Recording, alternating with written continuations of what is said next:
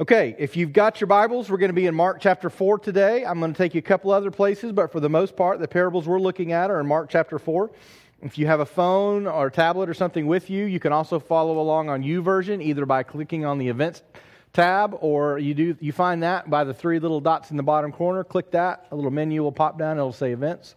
Uh, or you can just type in in your um, browser. You can type in the address on the screen. I think well, it would be, it was on the screen, and you can type that in and go straight to the event.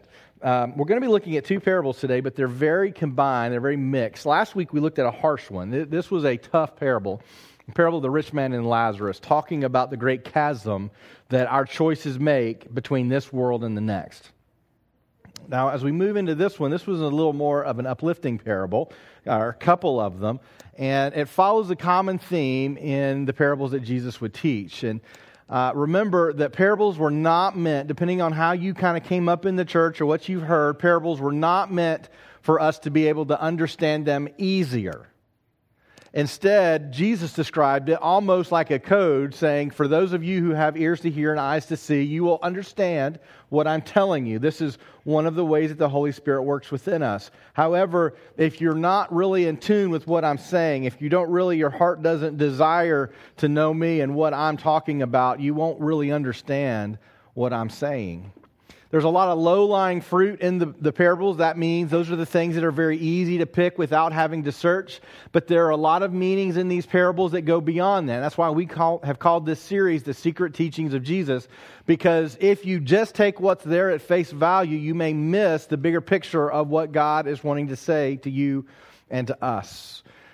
A lot of the parables are very much in the vein of their daily lives and the things that they did. And, and so you see a lot of agricultural stories, a lot of agricultural allegories and comparisons. And we're going to see that again today, talking about a couple of seeds. Now, we're not going to be talking about, you know, faith that will move mountains so much today. We'll do that another day. But we are going to be talking about the seeds that grow secretly, one of your favorite parables. How many of you have heard the parable of the seed that grows secretly?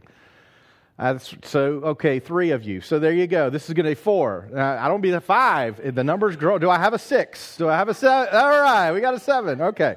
Um, so, anyways, uh, we're going to be going through a couple. Let's begin with Mark chapter four, and then I've got a few things I want to teach you. I hope this will be an encouragement to you as you're growing in your own faith, because that's what these parables are talking about. So, Mark chapter four, beginning with verse 26 says, And he, being Jesus, said, The kingdom of God is as if a man should scatter seed on the ground. He sleeps and rises night and day, and the seed sprouts and grows. He knows not how.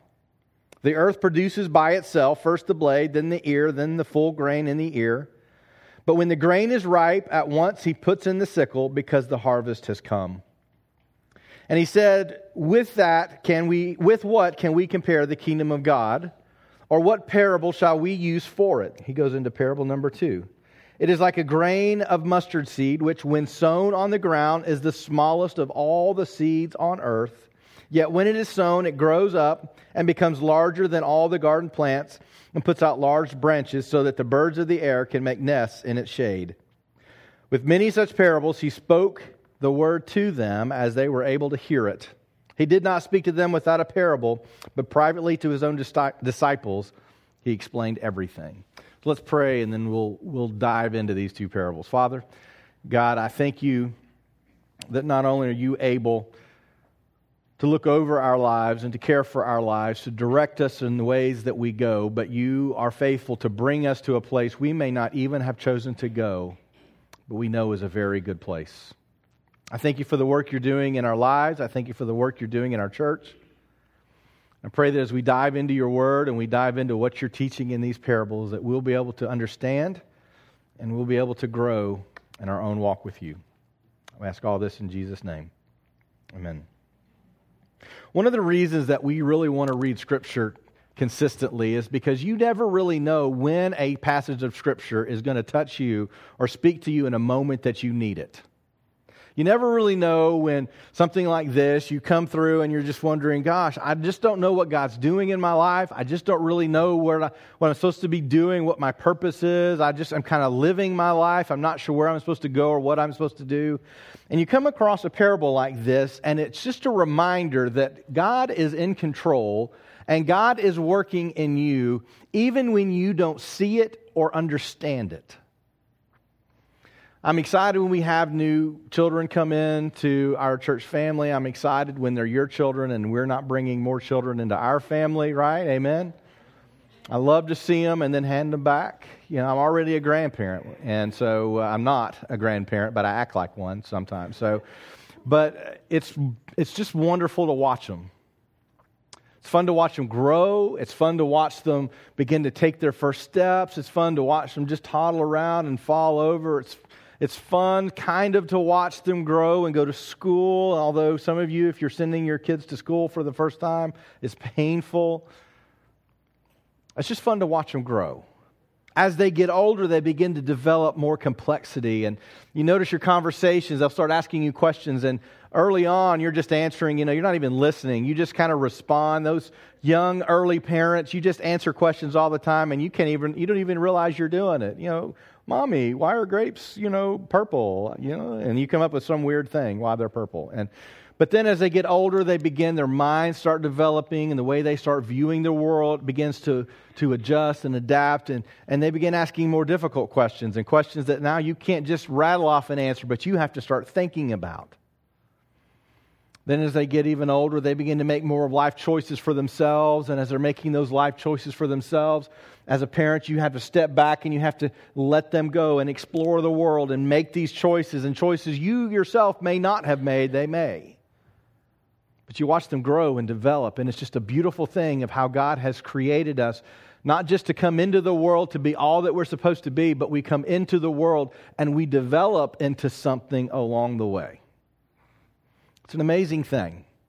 Sometimes we look at each other and we wonder, how in the world did you get that way? Have you ever wondered that about somebody? How in the world did you get that way? I mean, usually we don't think that in a positive way, right? Usually when we're thinking that, it's like, oh, you're, you're a little off. How'd you get this way? Who, you know, did you get dropped on your head?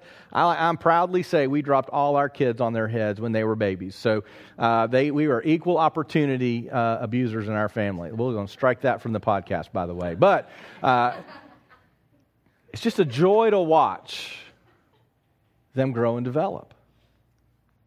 And a lot of times, you will just stop and look and you'll realize something happened and you're not sure when, but they grew up all of a sudden. For our kids, one of the great joys that they have in their life is whenever they get to stand up back to back with their mother and they surpass her and they're taller than her. It's also one of Deidre's least favorite experiences of her life. And now all but Malia have surpassed her and is taller than her. Jonathan, the other day, I was, watch, I was walking and or watching him in the house, and I don't know what happened. He's, he's not been gone. It's not like he went to camp or he's been, you know, he's been, I see him every day, but just one day, his voice dropped, and all of a sudden, he grew about two inches. I don't know what happened. I don't know when it happened, but it was just in a moment I realized you have, you have really grown.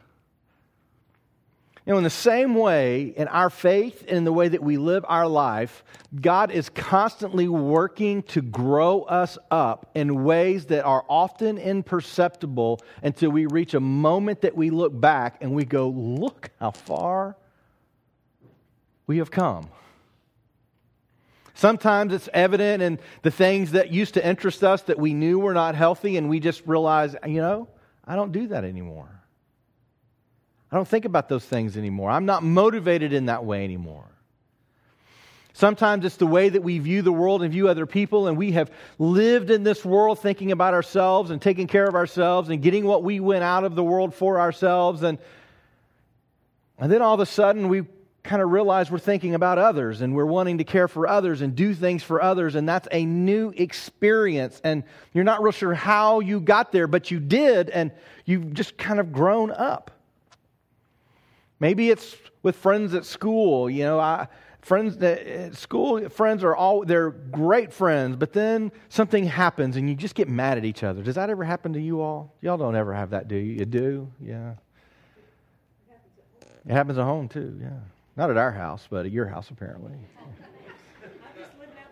Just living out loud right. And then all of a sudden you realize you know you used to just boy, rear up when something would go wrong and you would get upset and it was you would go at it or you would just not talk to them.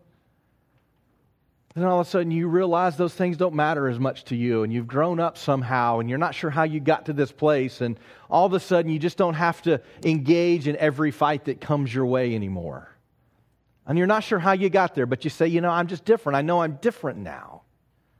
I think one of the most grievous things that I watch as a pastor are people that struggle with something within their life, and you see it day after day, week after week, year after year, and you see it over a period of years.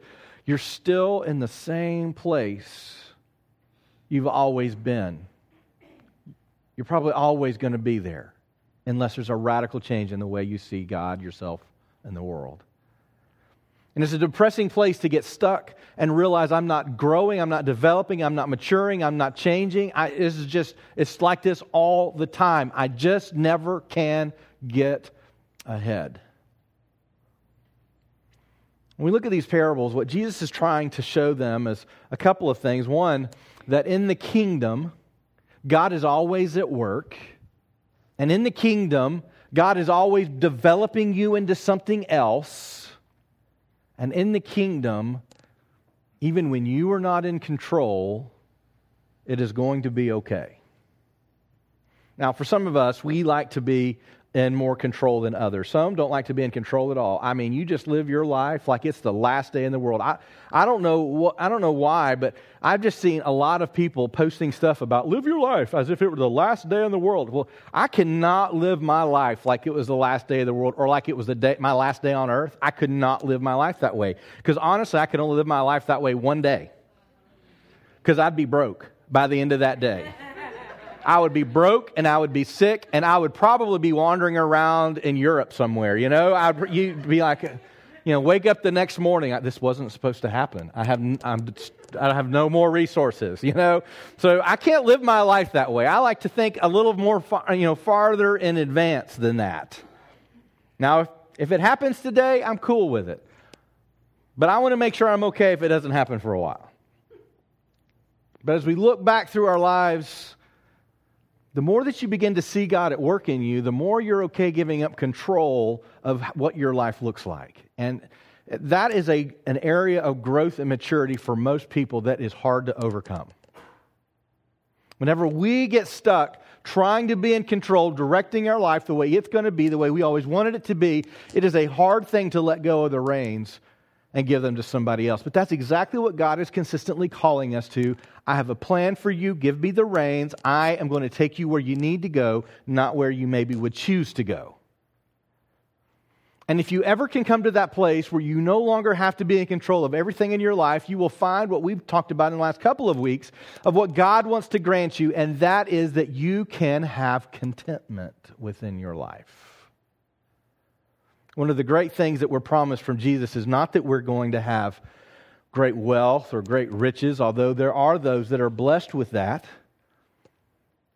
What he says is, I will make you content so that no matter what you have, you will be content.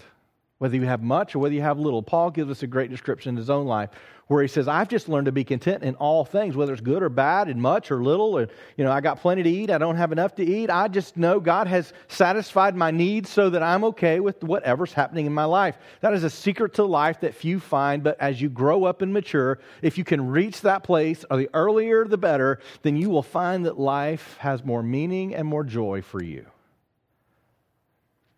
As we look at this parable, talking about a farmer who's going out. And like all of the parables, the parables are not really just for you to get through life. We don't we read scripture like that. Okay, what am I supposed to do? What am I supposed to do now? I'm supposed to turn the other cheek. I don't want to turn the other cheek. I really am mad right now. I really want to turn his cheek or her cheek for them. I really don't want to turn the other cheek. That's not. There are certainly places in scripture that are very applicable in that way, but the parables are about this kingdom that exists in parallel with this world that you and I live in.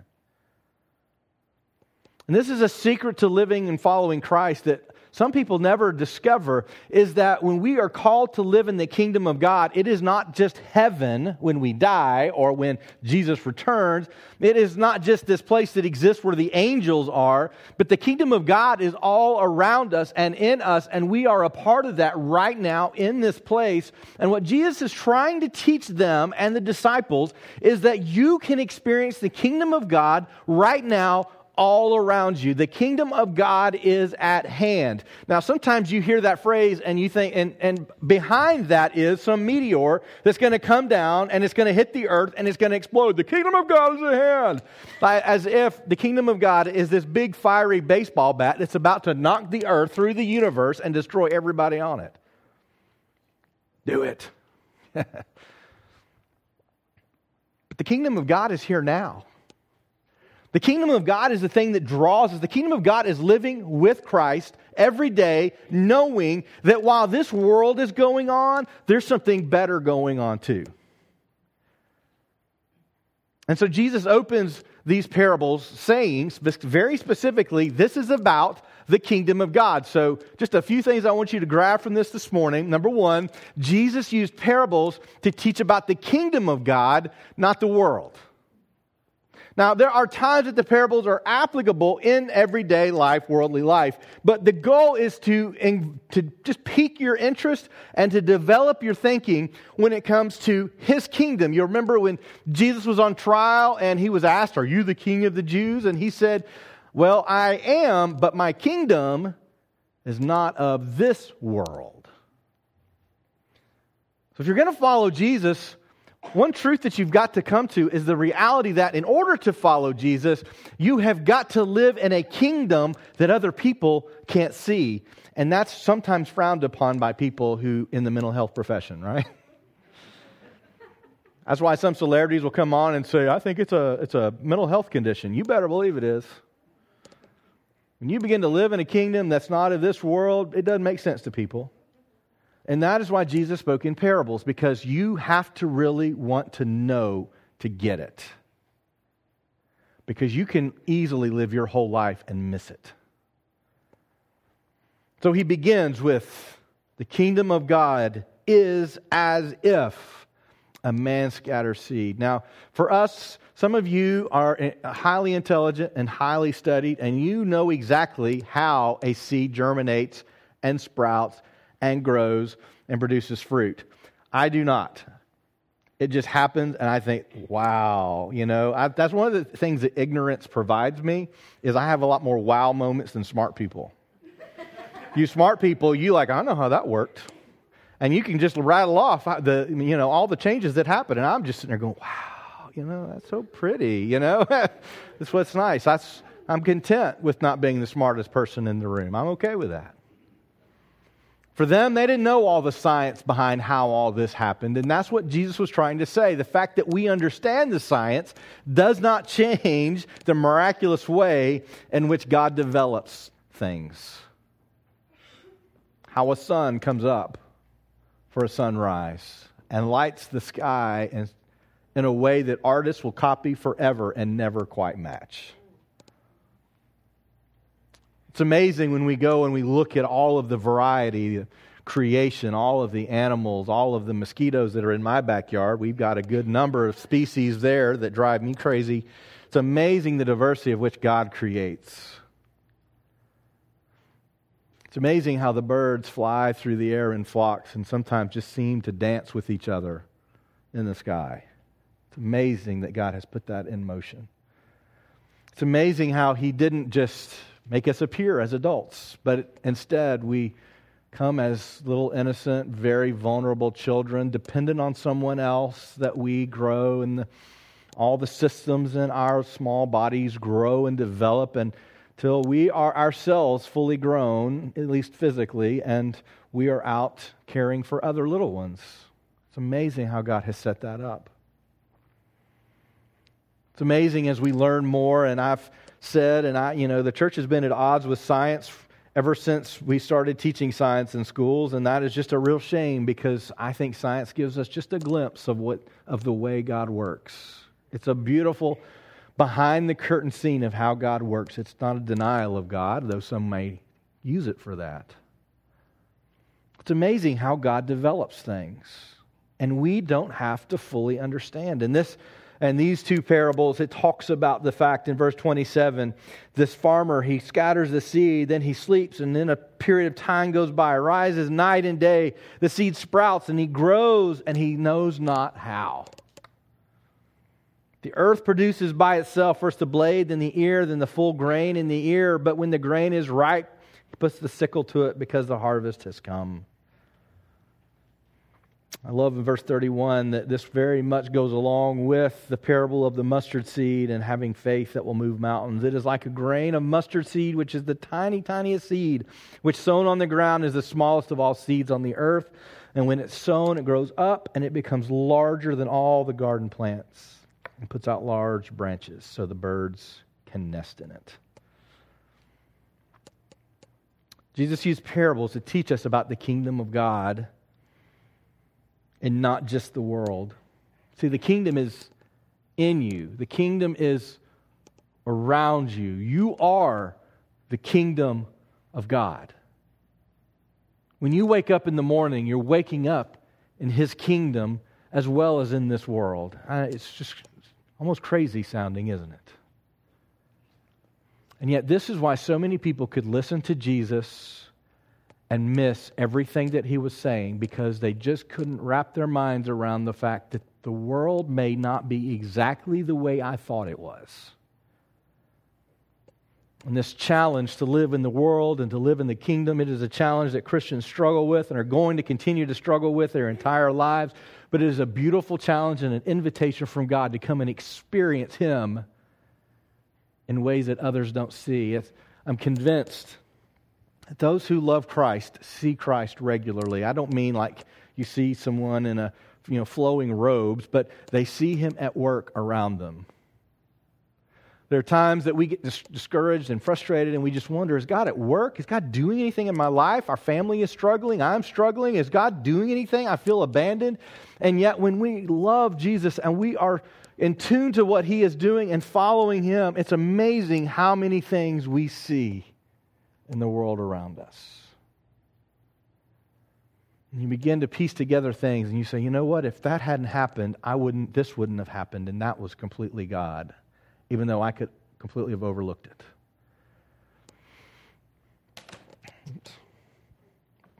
He used parables to teach about the kingdom.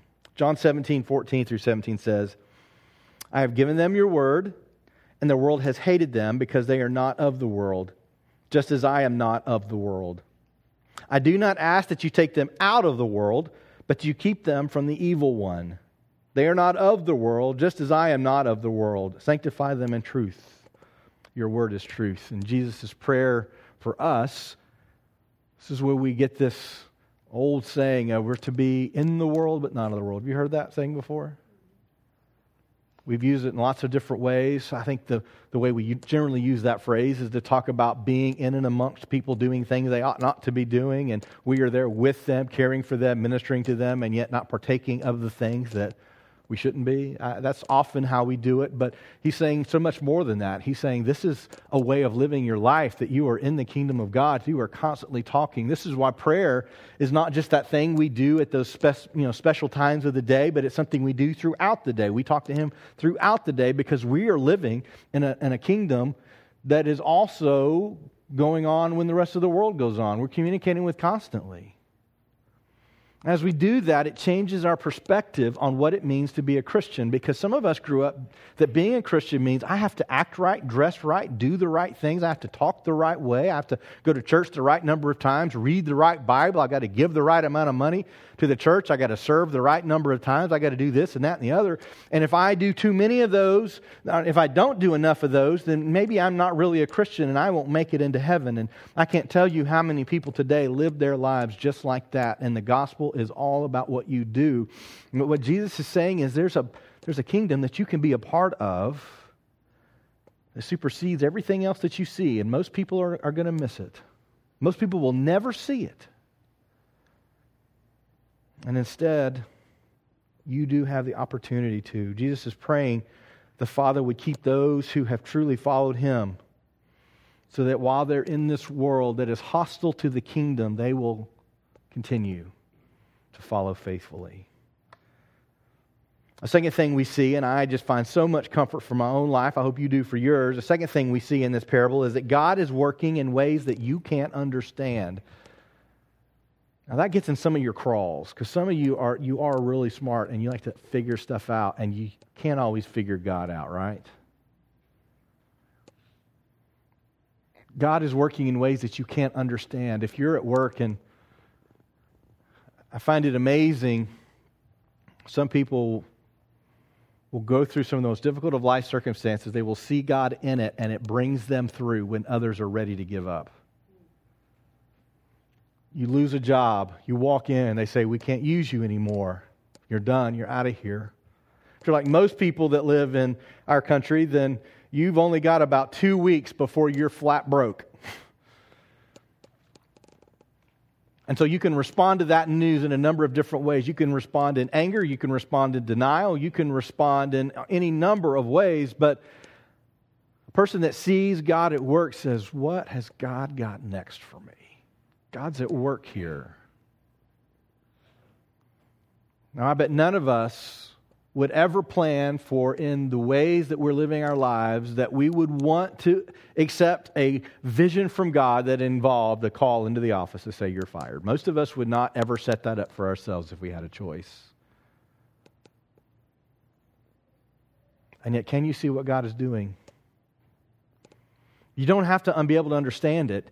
God even has to, at times, tell us, you cannot understand everything I'm doing as much as we want to. And as much as the trend is, and, and kind of our, our Christian circles today, the, the trend is to try to make God so understandable and relatable that we miss his magnificence and his glory, his omniscience, and the fact that he is working in ways that we can't comprehend. We want to make him so approachable that we miss the incredible, magnificent glory of who he is. In Isaiah, we read, God's response, For my thoughts are not your thoughts, neither are my way or your ways my ways, declares the Lord. For as the heavens are higher than the earth, so are my ways higher than your ways, and my thoughts than your thoughts. When I was growing up, I I don't know if any of you, maybe you do as well, but any of your mothers or grandmothers would cross stitch. You might grow up with family members that cross stitched you would have them throughout your house. You know, you'd be a 15 year old boy and you'd get a cross stitch shirt from your grandma, you know. Y'all didn't get that? Uh, just me, just me. But I remember there was this, it was a different time. I mean, Christi- Christianity was cool. You know, lots of people, you know, went to church and it was just a different time. But there was a little cross stitched thing of this little kind of boy you know, little child, and it said, God isn't finished with me yet. My grandmother had one in her house. We had one in our house. I'd go to my friend's house. They'd have them, you know, up, hanging up in their houses. You know, I'd go cross stitch this little thing. And I think early on, even that simple little pattern, that simple little thing that they would hang up on the wall, for me, reminded me that there's more to come. This isn't everything even the way you see the world right now is just a glimpse of what is to come.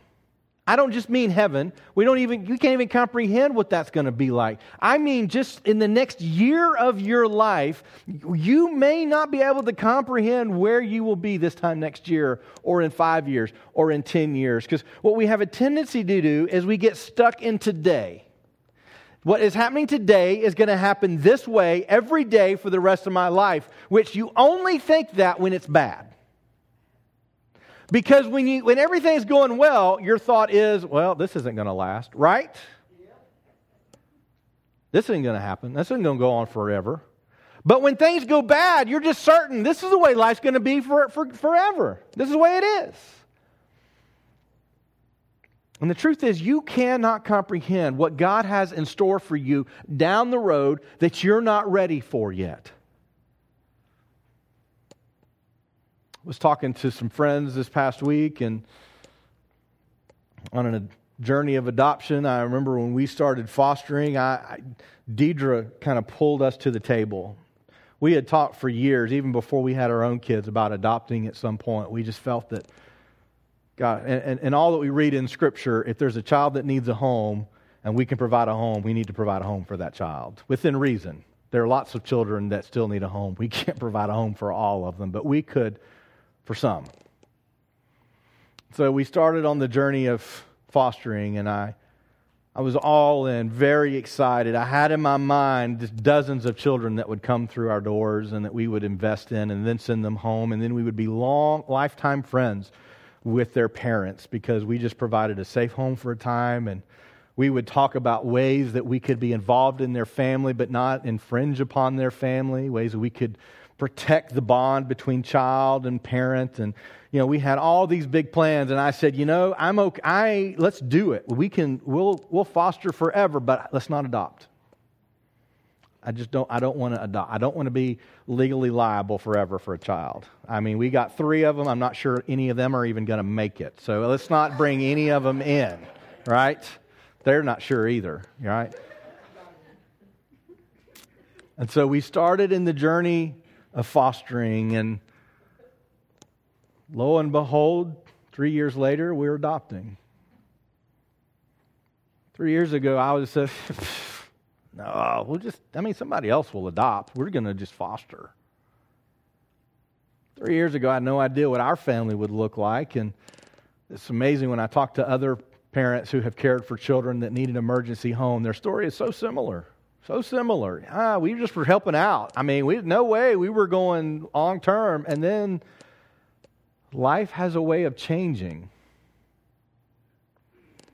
You have no idea what God is planning and preparing you for, for what's coming you have this mindset, and I say you, I do too, because this is the way the human mind works. We have this mindset that everything that is yet to come is still in some way revolving about what has already come. In other words, something new and radical will not actually happen to me. I mean, more of the same is what my life is going to look like. That's why we get so depressed when we enter into a season that is uncomfortable because we are just afraid there's going to be more of the same. And what God is saying in this parable and what God is saying to each one of us over and over again is that, listen, today is today, tomorrow is something different. And in this parable, what he's saying is you can't even comprehend what God is doing as the seed is being planted, as it is growing. We cannot understand where God is pulling you, where God is taking you. And that doesn't, there is no age limit to this. As if, you know what? By the time you reach 40, we were talking, uh, some of us were here setting up last night. We were talking about what happens when you reach 40, and us who are over 40 were lamenting, and under 40 were just laughing at the other in the room. But we have this feeling that you get to an age that all of a sudden God's just not at work or interested in what you have to contribute in the world anymore, which is absolutely not true because God is always at work. God's always calling. Every person has an indispensable part of the kingdom of God in the world today. God is working in ways that you can't understand. He's reminding us to trust Him. And if you have chosen to follow Christ, to die to yourself, to pick up your cross and follow Him, to lay down what you would have lived and instead pick up what He is offering you, then what you were saying is the journey for the rest of my life is no longer my own, it is yours. This is one of the reasons that Paul says, listen, if you don't want to get married, it's a cool thing not to get married.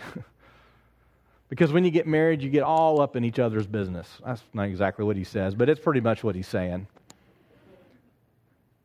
Because once you get married, your life is no longer yours, right? Now, there's two of you.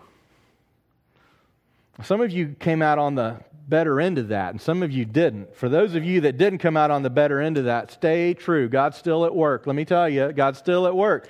Those that you came in on the better half of that, and you kind of married up, just be thankful that God loves you and He led you into this place, all right? And for those of you that realize your spouse married up, hang in there. God's still at work. He's still at work. But when you get married, your journey is no longer your own. Your journey, once you get married, is together. Your journey is now aligned. And that's where a, a lot of conflict comes in in marriage, is because our, we realize somewhere down the road we kind of jump the gun thinking our journey should be aligned, and we realize our journeys are really, no. We're trying to force them together, but it's killing us. That's why we wait. That's why it's so important to wait when we in our relationships and dating and in physical relationships because physical relationships have a way of cementing us into a bad journey. But when we give our heart to Christ and we pick up that cross and follow him, what ends up happening is that we say my journey is no more. Now I'm on yours. We have to trust that God's going to lead us along that journey to the place that He wants us to go. And I, I will tell you from my experience, even though that journey often is fraught with hardship and struggle, it is also one of the greatest adventures you can ever embark on in your life. Because you will go to places you never knew existed. God's at work, and He's working in ways that you can understand. A third thing that we see on this, and this is one thing that I find great rest in. It really helped me as I was a young Christian. Just, be, just understanding what it meant to be a Christian is that you are on a journey of growth with Jesus. See, just like this stalk of wheat doesn't just appear, just like we don't just appear as adults, there is a growing process. Even in your faith. Now, there are some people that entered into the church and they were excited about new faith and they got baptized and they were just thrilled about what God was doing and and then they messed up. And they did something you're just not supposed to do if you're a Christian. And all the other Christians who figured out how to cover up all their bad stuff looked down and said, "You know what? If you're a real Christian, you won't do that." And then I've just seen so many people be crushed under the weight of others' expectations of perfection. They just walk away. But what we see in Scripture is that we are called into a journey of growth. We are not expected to start out as mature and have everything together. All of Scripture points to we are all going to grow. We are where we are, but we're all going to move somewhere else. You are on a journey of growth with Jesus. When I first started reading Scripture, I remember just thinking, I just needed to read it. I was supposed to read it. I didn't understand it. And I just thought, well, this is interesting. And then as I began to understand it, I began to read more and I began to piece together the different things I was reading. It began to make more sense. Then I realized some of these things are literally telling me something I'm supposed to do, but I'm not doing them. I need to start doing these things. And then reading began to pull together more and I began to understand more and it became more of a joy to read because now I'm actually seeing how God has worked throughout history and I can now see him more at work today. I didn't start out that way. I didn't start out knowing all the things I need to know, doing all the, I still don't do all the things I'm supposed to do. But it's a path of growth. It's a journey of growth. God is calling you to something. We, we grow not only emotionally and physically, we grow spiritually. We grow in our, under, our ability to understand and comprehend. We grow in our ability to see God at work. We grow in trusting God in our faith. Our faith grows. We even, Scripture goes so far as even to say if you struggle with faith or you struggle with wisdom, if you will ask for it, He will give it to you. Which points us repeatedly to the fact that you are going to grow into things, not just appear. We read in Hebrews, uh,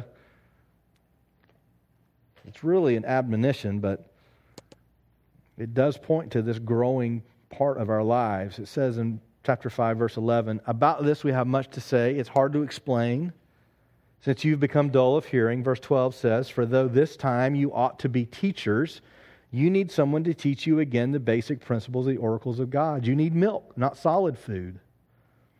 For everyone who lives on milk is unskilled in the word of righteousness, since he is a child, but solid food is for the mature, For those who have their powers of discernment trained by constant practice to distinguish good from evil.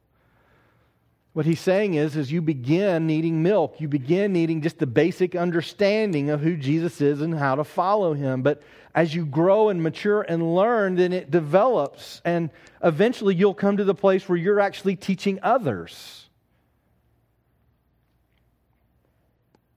But this group of people have gotten stuck. They've stopped.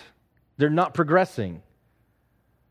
For some of us, we need to look at our own lives and ask ourselves Am I growing or am I stuck? When's the last time I saw God do something different? When's the last time I knew He was speaking to me? When's the last time I saw Him at work? When's the last time I opened His Word and felt like He's speaking to me? It's amazing this journey of growth that we are being called to. You don't have to understand all the things that God is doing in your life, especially when things seem to be going wrong. You don't have to understand all those to trust the one who is still at work. So, whatever is happening in yours, you are on a journey of growth to Jesus. This is one of the things, one, one of our phrases we started with, and we don't say it very often because it just ended up being misconstrued, was to, you could come as you are to journey. Many of you really grabbed onto that. You could really come as you are, no matter how you dress, no matter what you look like, no matter if you had tattoos all over you, or if you came in t-shirts and cut off shorts, or if you came in what a suit or whatever. It didn't matter. Just come as you are. And the reason we don't say that much anymore is because there's a sense in many people today that they want you to accept them as they are, but they have no intention of becoming anything else. So that's why we don't say it anymore. But the truth is, come as you are, but don't stay that way. Jesus accepts you as you are. He doesn't look at you and say, you know what, you screwed up way too many times. Remember that time back in, in November of, you know, 02? yeah, I remember that. That's not how Jesus works with us. He accepts us as we are, but he expects us to grow. Don't stay where we're at. If you're stuck, literally, your life is exactly the same today as it has been for the last five years, I would ask you to look deep inside and say, Do I have a relationship with Jesus that is alive and real? Or am I just doing my own thing? Because I find when you do your own thing, that's when you get stuck. Fourth thing, I'm about done here. Fourth thing your growth is leading toward an incredible future. See, at the end of all this growth, one of the things that, that we can look forward to, and that what Jesus is saying in this parable is, is whenever you have grown, whenever you have matured, and whenever you know we have reached the time, there is going to be a harvest. He's going to pull us all together, all of his children, all who know him, and we're going to be with him forever in heaven. The kingdom of God will be experienced on a level which we can't even comprehend at that point. That point's coming. We're not there yet. We're still growing. We're, we're not sure exactly what God's doing or maybe even where He's taking us, but He's still at work and He's still taking us somewhere. So we continue to trust Him and we continue to follow Him. Your growth is leading toward an incredible future. I don't know where it is. I want you to imagine that what's going on in your life right now, whether it be stuff going on at work, stuff happening in your family, stuff happening in your body, whatever's happening, God is at work to bring you somewhere, even when it's painful and it doesn't make sense. God is at work, and you can trust that He is faithful to you. A fifth thing I want to share with you that as we see through both of these parables don't underestimate the power of a well planted seed. Even a mustard seed, the smallest of all seeds, grows to tower over the other garden plants so that even birds can nest on their branches. What seeds have been planted in you? Have seeds been planted by your parents? Have seeds been planted by your youth leaders? Have seeds been planted by by staff or our children's ministry? Have seeds been planted by a friend who's a devoted follower? Have seeds been planted by a small group member or leader? What seeds have been planted in you? As we read through Scripture, we find that the gospel is like a seed that is implanted in us. In fact, one of the parables, talking about the sower. Literally, the seed is the Word of God, it is the gospel that is planted within us. And sometimes it's going to grow and sprout and become something beautiful. Other times it's just going to wither because the world just chokes it out. Other times it's just not even going to take root because of there's no, there's no fertile soil for what, that seed to take root. What seed has been planted in you?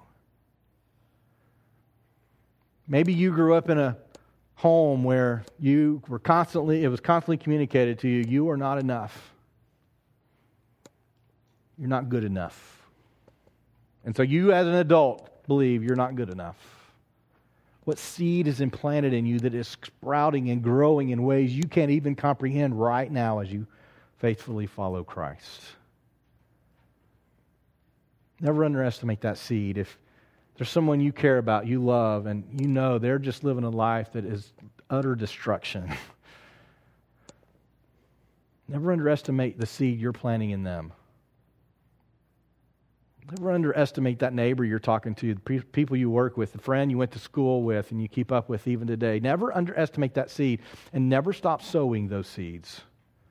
God is at work. We don't always know how God's going to make things happen, but God makes things come together and grow and do some incredible things. If you're someone who thinks, oh, you know, I'm just, I know people that are really good at planting seeds.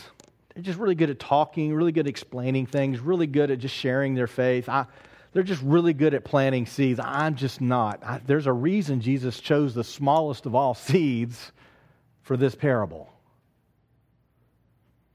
Your seed that you can help plant will be enough given the right care. Don't underestimate the power of a well planted seed.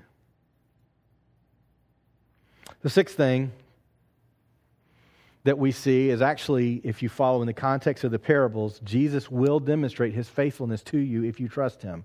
Now, if you follow right immediately after these two parables, we have this, well, it could be a coincidence. I don't believe it is. We have Jesus and the disciples in a storm. He has just said, I am at work in you. I am developing you, taking you on a journey that you can't even comprehend. And yet things are happening within you and around you. And I, you are with me, and we are going to this place. It's going to require the disciples to trust him and to have faith and to follow him, even when they just want to stop and say, you know what? I'm tired of living in the kingdom of God. It's too hard. I can see what's out right in front of me in this world. I'm just going to live in the world and I'm going to ignore the kingdom of God. It's just easy easier not to trust. So just right after Jesus teaches these two parables, it immediately follows in Mark 4:35. It says, On that day when evening had come, he said to them, Let us go across to the other side. And leaving the crowd, they took him with them in the boat just as he was. And other boats were with him. And a great windstorm arose, and the waves were breaking into the boat so that the boat was already filling. But he was in the stern, asleep on the cushion. I wonder, was he really asleep? Or was he just like, you know, opening, peeking out of that eye? That, how they doing? How they doing? Are they getting it? Are they getting this lesson I'm teaching them now? I don't know. says he was asleep. Maybe he was asleep. And they woke him and said to him, Teacher, do you not care that we are perishing? And he awoke and he rebuked the wind and said to the sea, Peace, be still. And the wind ceased, and there was a great calm. And he said to them, Why are you so afraid? Have you still no faith? Because he's just been talking to them about trusting him in the journey. Do you still have no faith? And they were filled with great fear and said to one another, Who then is this that even the wind and the sea obey him? This was just a path of their journey that they would not choose. If the storm was raging, not a one of those disciples would have said, Yeah, let's get in and go on to the other side. They wouldn't have gone. But he told them to go, and they went, and along the way, it happened. And he wanted them to get the point. If you're going to let me develop something in you, you're going to have to trust me. So I want to encourage you today as we go through these two parables, God is doing something in you and around you. He has a purpose for what's going on in your life right now. You can't comprehend where He's taking you because you would never believe you could possibly get there. And yet, if you follow Him, He is going to take you to some incredible places that you would never have gone on your own. Will you trust him? Will you follow him? Will you be faithful to him? Will you trust in his faithfulness to you? There are moments in the storm where we lose faith. It happens.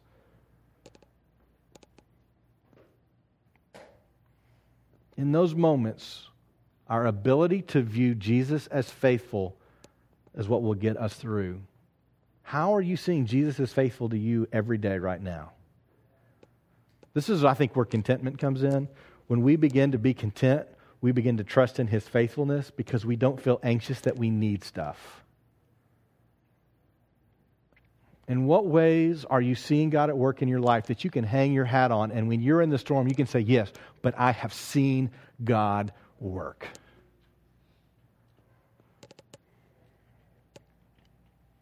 Understand you are that plant growing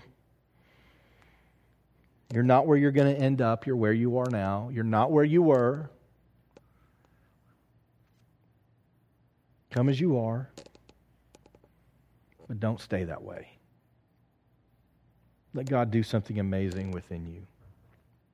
You know, as you, as a church, as, as our ability to grow as a church is dependent upon your ability to grow as a believer. And I don't mean our ability to grow in the number of people that show up on Sundays. I mean our ability to represent the church as Jesus intended us to be caring for one another, ministering to one another, serving one another, loving one another, holding one another accountable, lifting one another up when times are difficult, celebrating with one another when things are great. If we're going to embody the body of Christ, then this is what it looks like letting Him work within us. Who we are as a church right now is, the, is made up of who we are right now.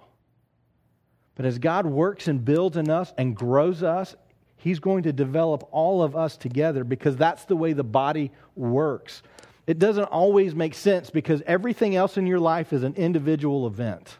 It's about you or maybe just your family, but the church is not that way. The church is made up of the whole body building on each other, relying on each other, supporting each other, growing together so that we become something more. In other words, your growth affects everyone else's growth. Your lack of growth affects everyone else's growth. And what t- tends to happen in the church is we have a few people that really just, I mean, you look at them and they're like, they're saints. They're just such great Christians. And we tend to rely on them to carry the rest of us. But what Jesus says is, you need to be that.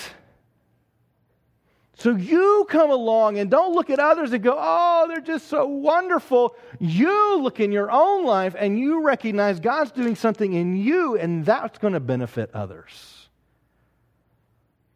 So, as we grow as a church, our growth cannot be focused on how many people walk in the door because we can have a lot of people walk in the door and not be growing in Christ. That does just because we are a smaller church, that doesn't mean we're all growing in Christ. but as we grow, the rest of the church will grow as well. So, my encouragement to you is come as you are, be loved. Recognize that just how you are right now is enough. But don't stay that way. Let God bring you into something more. Pray with me, Father. God, I thank you for the ways that you have helped us to grow and to develop, to see the world differently, and to experience you in better, more healthy ways. And Father, I pray that you would be with us as a church and help us to not just see our growth as helping our kids or helping our youth or helping somebody that's dependent on us, but our ability to see you and to live in this kingdom is going to affect other people's lives too. I thank you that you are so magnificent that you work in ways I can't even comprehend. Help me to trust in the ways that you are working right now, even when I can't see it or understand it. Father, help us to plant seeds in this community. even if they feel like they're the smallest seed out there, you can make it grow exponentially. I thank you for your love and your grace. In Jesus' name we pray. Amen.